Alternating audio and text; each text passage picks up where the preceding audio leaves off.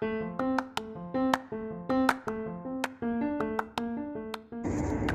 guys, thanks for listening to another episode of Edward Review, where I'm. I feel like I'm going out of places on this one. So, uh, for this episode, uh, I know this is strictly a film review uh, podcast, but even so, I would have to admit that even some shows uh, has some movie-like quality uh, in them, and even so, it's something that uh, push forward.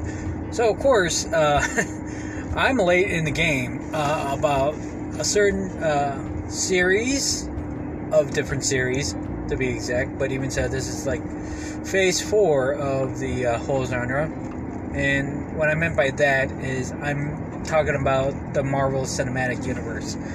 And I'm already late in the game because uh, in a few weeks we will have Hawkeye coming out, uh, starring Jeremy Renner and Hailee Steinfeld. Uh, so far, the fantastic cast is already there. We're also seeing uh, Yelena from Black Widow coming into uh, this thing. So, um, to basically kind of start it off a little, uh, let's go ahead and get back to the first series, the first thing that kicked that all off, and it's WandaVision.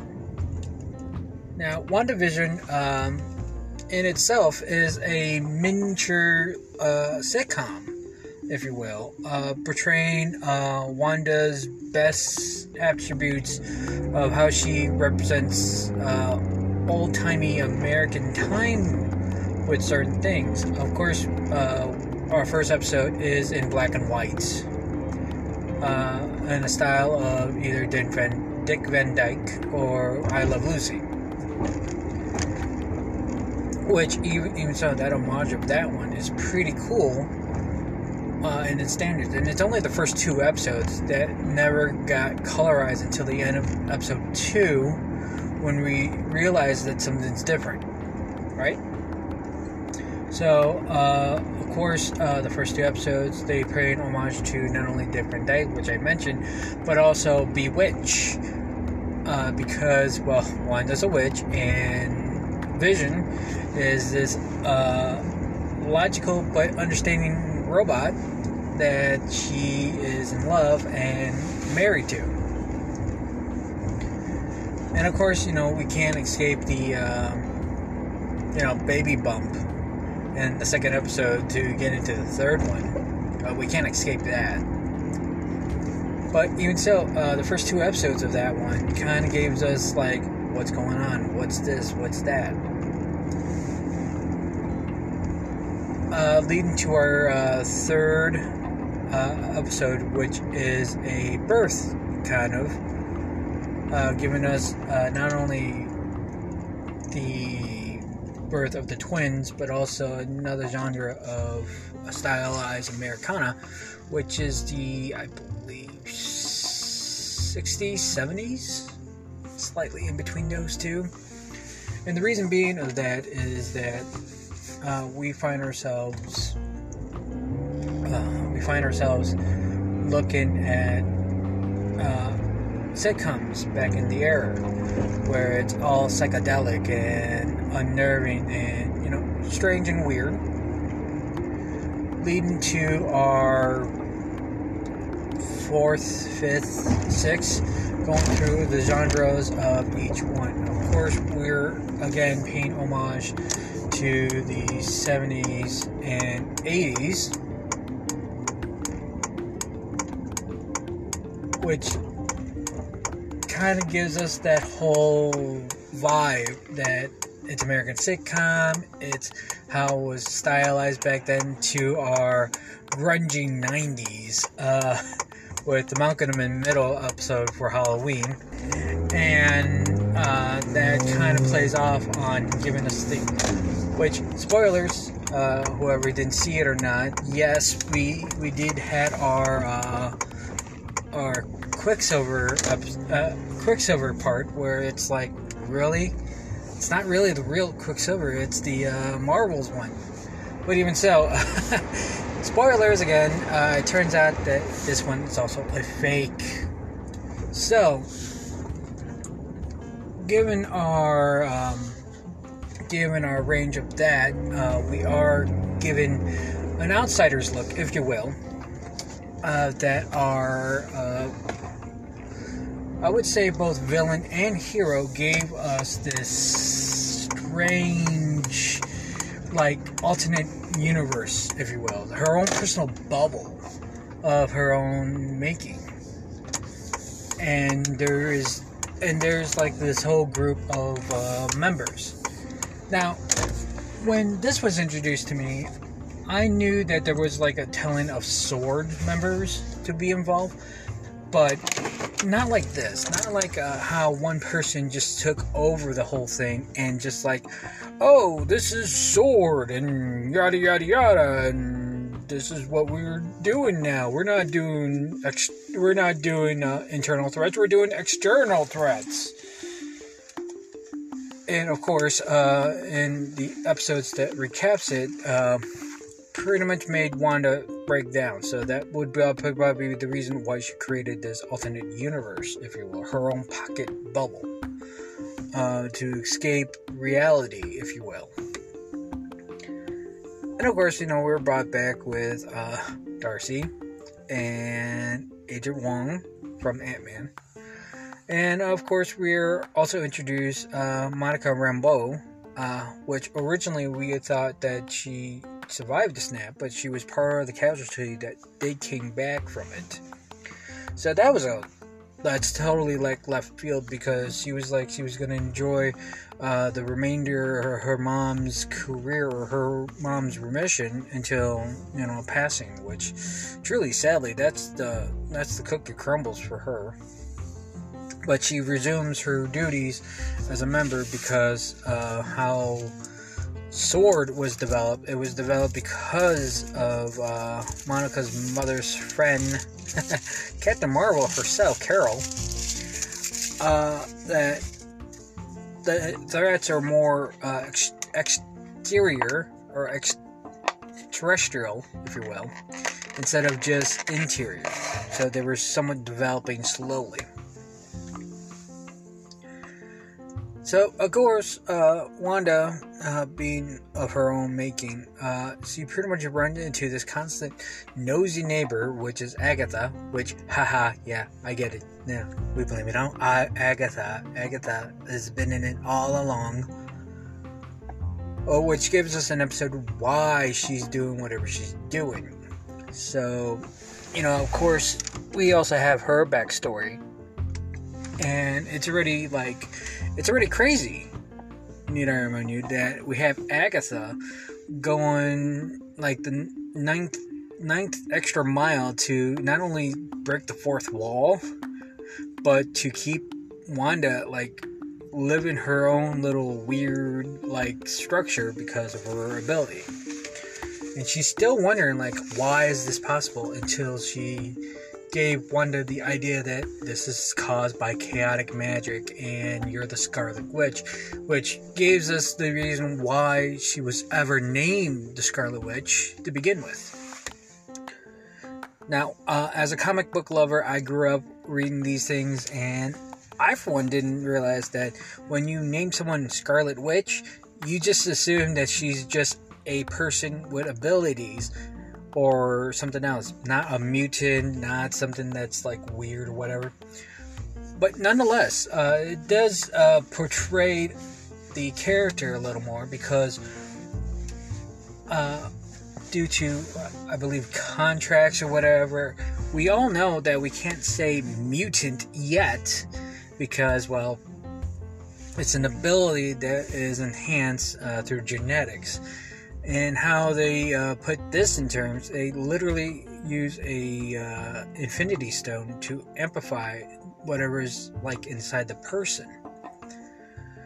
So uh, yeah i'm gonna really laugh if somehow uh, after seeing eternals this is what's causing it but of course, you know, we can't forget that at the end of this series, we find ourselves having a big whole battle between Wanda and Agatha, and Wanda absorbing, just like Agatha, her abilities of power and able to be one of her abilities in a way.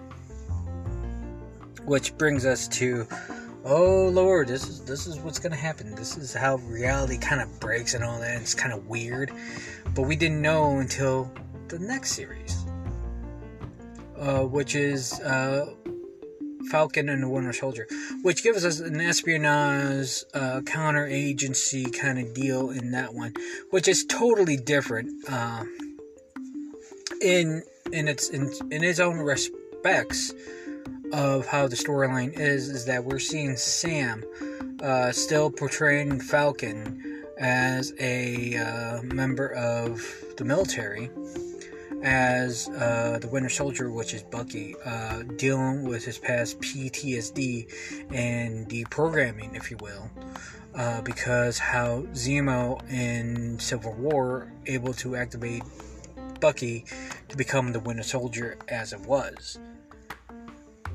Now that whole portrayal of everything else with that, that was like totally like left field. But even so, this is like this is like how how a, a good storyline for the military is portrayed.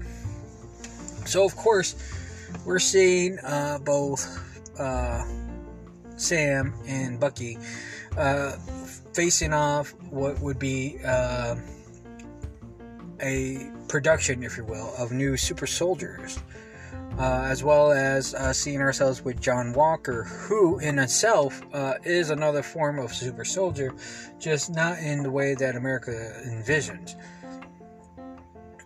Now, uh, in betrayal of these two different roles between uh, Steve and John, yeah, it's it's true. In the comic, John is really obsessed and wants to do everything to fight in the American way, whereas Steve, he knows right and wrong. He knows that he himself is America's envision, and he would do whatever it takes to make sure that everyone survives and everyone can live another day. John, on the other hand, he, even though he's trained to be like the super soldier, he's not thinking like Steve. You know, he's thinking top priority, collateral damage is acceptable, where Steve is knowing that, hey, this is not how we work. I don't accept collateral damage. There should not be any civilians harmed in any way. And if anyone noticed, uh, even though the fighting styles are the same, John's more aggressive on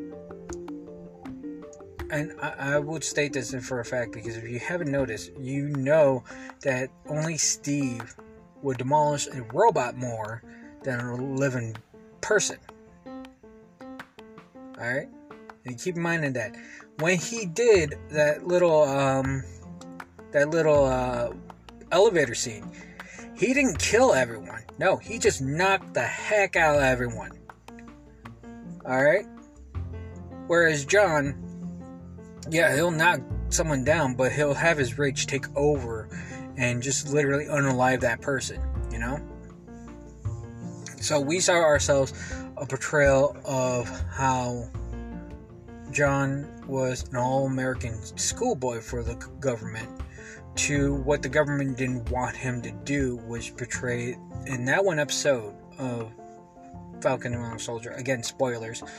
Uh, that America soldiers is unaliving foreign threats, which that is not Captain America's way. He neutralized foreign threats, not unalive, which gives us a huge battle in one episode where Sam is trying to get the shield with Bucky away from John because the mere fact that is a stain and ruination of how someone envisions Captain America. Even I would agree that the shield would not be fitting for him to carry on. And even so, that's it, it's kind of funny also how he was able to uh, replicate a shield of his own. But even so, we all know that that's not the that's not the actual shield, but you know construction, as many cosplayers know, uh, takes time. You know, you start with a trash can lid, and then you work with the big dogs with uh, mel- melting, smelting, and um, welding. I know some of the some of the cosplayer communities are gonna kill me, but uh, even so, uh, the design of uh, Falcon's Captain America's version of the suit is an exact duplicate, if you will, of the comic rendition of how Sam take over the mantle as Captain America from Steve when he was an old man.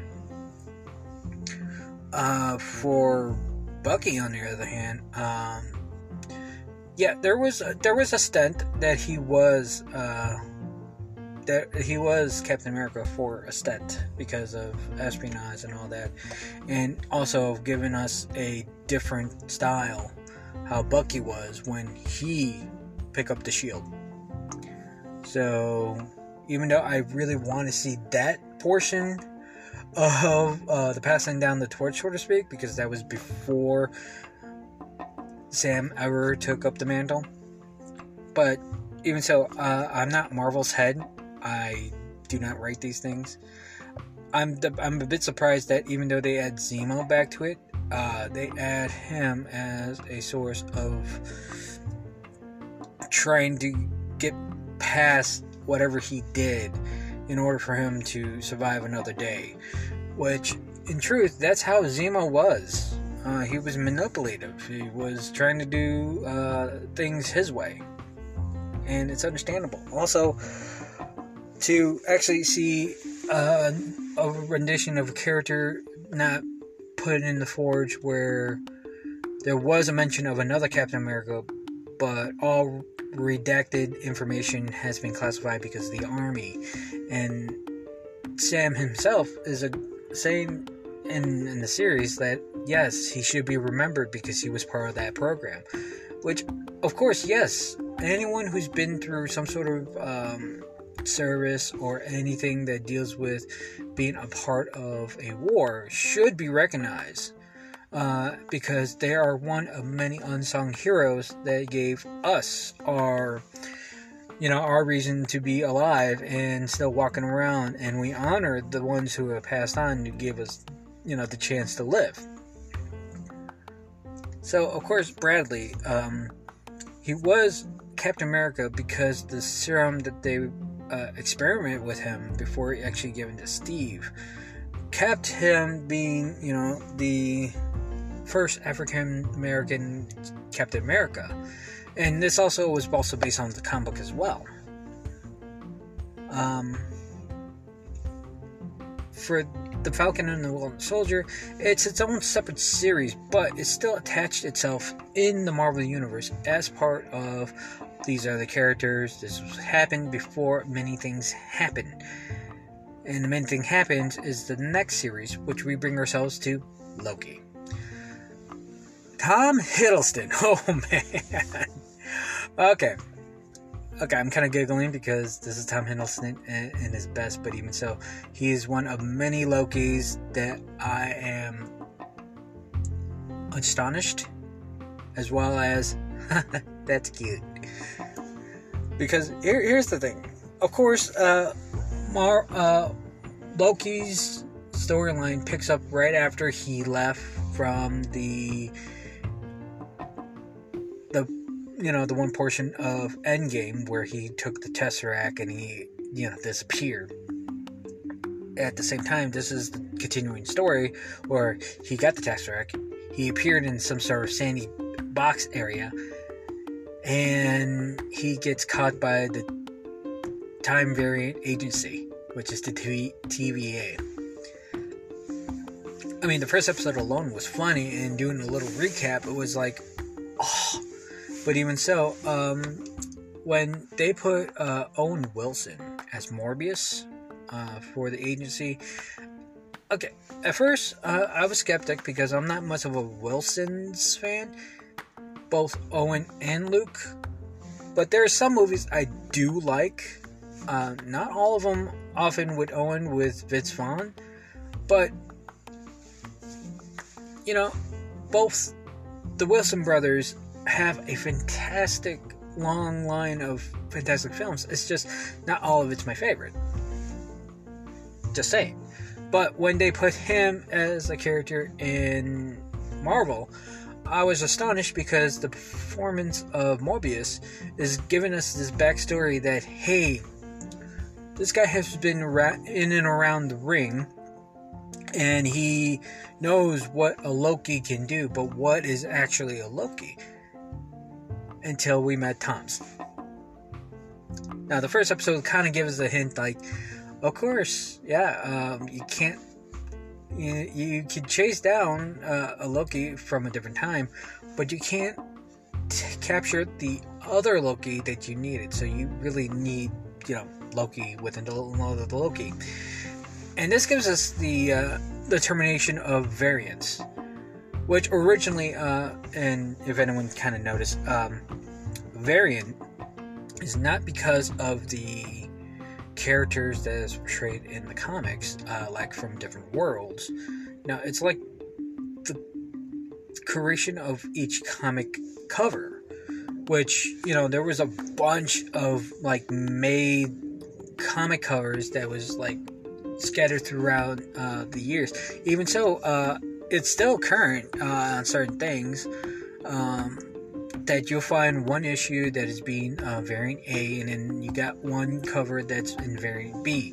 Uh, you find this mostly in Marvel, but I've literally scoured uh, my comic book stores, and it's not only in Marvel, but it's also in DC, uh, Broadsword Comics, uh, Image, Dark Horse. It's a plethora of comic covers, comic companies that took the idea of having one original cover and give us a complete different cover for rarity and you know for sake of different takes. Because there is and i'm going to quote this too there is a specific palette of tasteful art that not only us comic book readers enjoy but the artists and artists lovers who's seen these works on cover prefers to see it on, you know, in a frame, if you will. So, of course, uh, in the second episode, yes, Loki agrees to help Marius track down this Loki, but he doesn't know what kind of Loki are they messing with. And that brings us to yeah, the one scene where we're seeing different Lokis. Now, we all assume that okay, this is this is Tom Hiddleston's Loki in different forms. Uh, him being a uh, being a bike rider, uh, him being a uh, swim champion, one being an ice giant, which I will explain in the next series. And usually, one or the other, these variants, if you will, have either come across or become unalive by this Loki that they're chasing. So, of course, when Loki's thinking of a mischievous way, he's putting it into theory because even so, he doesn't even know that this may work or not because he is thinking like a Loki, but it could or could not happen. But even so, this is like a theory. So they went to Pompeii of all places. And whoever is a Doctor Who fan will get this mess will get this quote. Oh, it's Volcano Day! Anywho, uh, of course, she's causing a riot. The volcano's going up, and Mobius is looking at the tracker, thinking, "Okay, this is this is probably a bad thing. This is probably something that's going to start variant or start uh, corrupting." No, it's not. It's actually staying in its course of the contract, uh, the constra- uh, the uh, catastrophe that's p- plaguing the fixed point, if you will. So, of course, Loki and Mobius is putting this theory that, okay, whatever event that is occurring and it's still happening is still happening. So, it is in many ways still happening, even though it's a uh, it's a variant point for certain ones. So they go to an abandoned storm shelter uh, store, if you will, to realize that hey, this thing's still gonna happen. So let's find out if this is the location for that one. Sure enough, uh, the whole variant thing is literally like crazy. So they finally found out in the second episode that it's a lady Loki. One that's kind of hinted in the comics because in the comics, Loki was transformed into a lady, but only because there was a mix up or there was something strange happening. Uh, let's let's put it this way. Um, Journey into Mystery is enough said in my book that you're starting seeing not only a lady Loki, but you're also seeing a kid Loki. Which, uh, a couple episodes later, even so, uh, after when they thought that Tom Hiddleston's Loki was vaporized from existence, there's always like this little pocket dimension, if you will, that these Lokis are held. And when I saw Cary Grant's uh, version of Loki. And this is the old man Loki. This is the old school Loki. Even I'm I'm with Tom Hiddleston thinking like, yes, this is what fan service is. This is the rewarding feeling that we ever gonna see which is true because that that costume alone is cute and fantastic and accurate to the original 1960s version of Thor. Which I'm gonna laugh if somehow that Thor costume is running around here, uh, around there. So, but even so, uh, there's also another variant of a alligator Loki. And if anyone miss it or see it, if you look very closely, there was actually a Mjolnir stuck in the ground, and in a little jar, a frog trying to get it. Throg, of all things, is in there. So, yes, of course, uh, thanks to Loki, we have variants of different timelines branching in because uh, they found out that it was Kang that took over the TVA and controlling it from within. And when they unalive this version of Kang, another version of Kang really took over the TVA and erased everything, but causing a lot of chaotic thing. Which brings us to the series What If. Now, when I saw this, uh, immediately, we all know about uh, Chadwick Boseman and how his roles as uh, T'Challa uh, for the Black Panther was immortalized in voice work, and uh, to this day, I I I am pleased on how they honored his work. Not only give him his standalone episode, but the idea concept of him having a, a series uh, when he was all better that got to me. But even so um, there were so many episodes that i kind of like and felt undeserved that this actually happened. This literally had happened. And what if it's literally based on a series and i'm talking about series series of different a- avenues of which ca- character goes to which. There, there was literally, and I kid you not, uh, back in the '90s, there was an issue called "What if the Fantastic Four had a daughter?" And there was always two sides for that. It's either she became evil and became a space alien, leaving uh, her brother, uh, the person to you know get rid of her, or she became good and she became a peace talker that was an issue that I like. But even so, the whole series played a lot of plethora. We had a zombie episode. We had a we had, uh, of course, if T'Challa was captured instead of uh, Peter. We had Peggy becoming Captain America. We had what exactly happened if Age of Ultron actually was an Agent Ultron. So, how they end that, that gave us another avenue that something will sh- happen strangely uh, in Hawkeye, which means I'm actually looking forward to seeing how the variants happen. So I'm going to leave you this thought. Besides, you know, us having these five series that we already have, what if there was more? Now, I'll leave you with that thought. So, you guys have a good one. Be safe. Take care.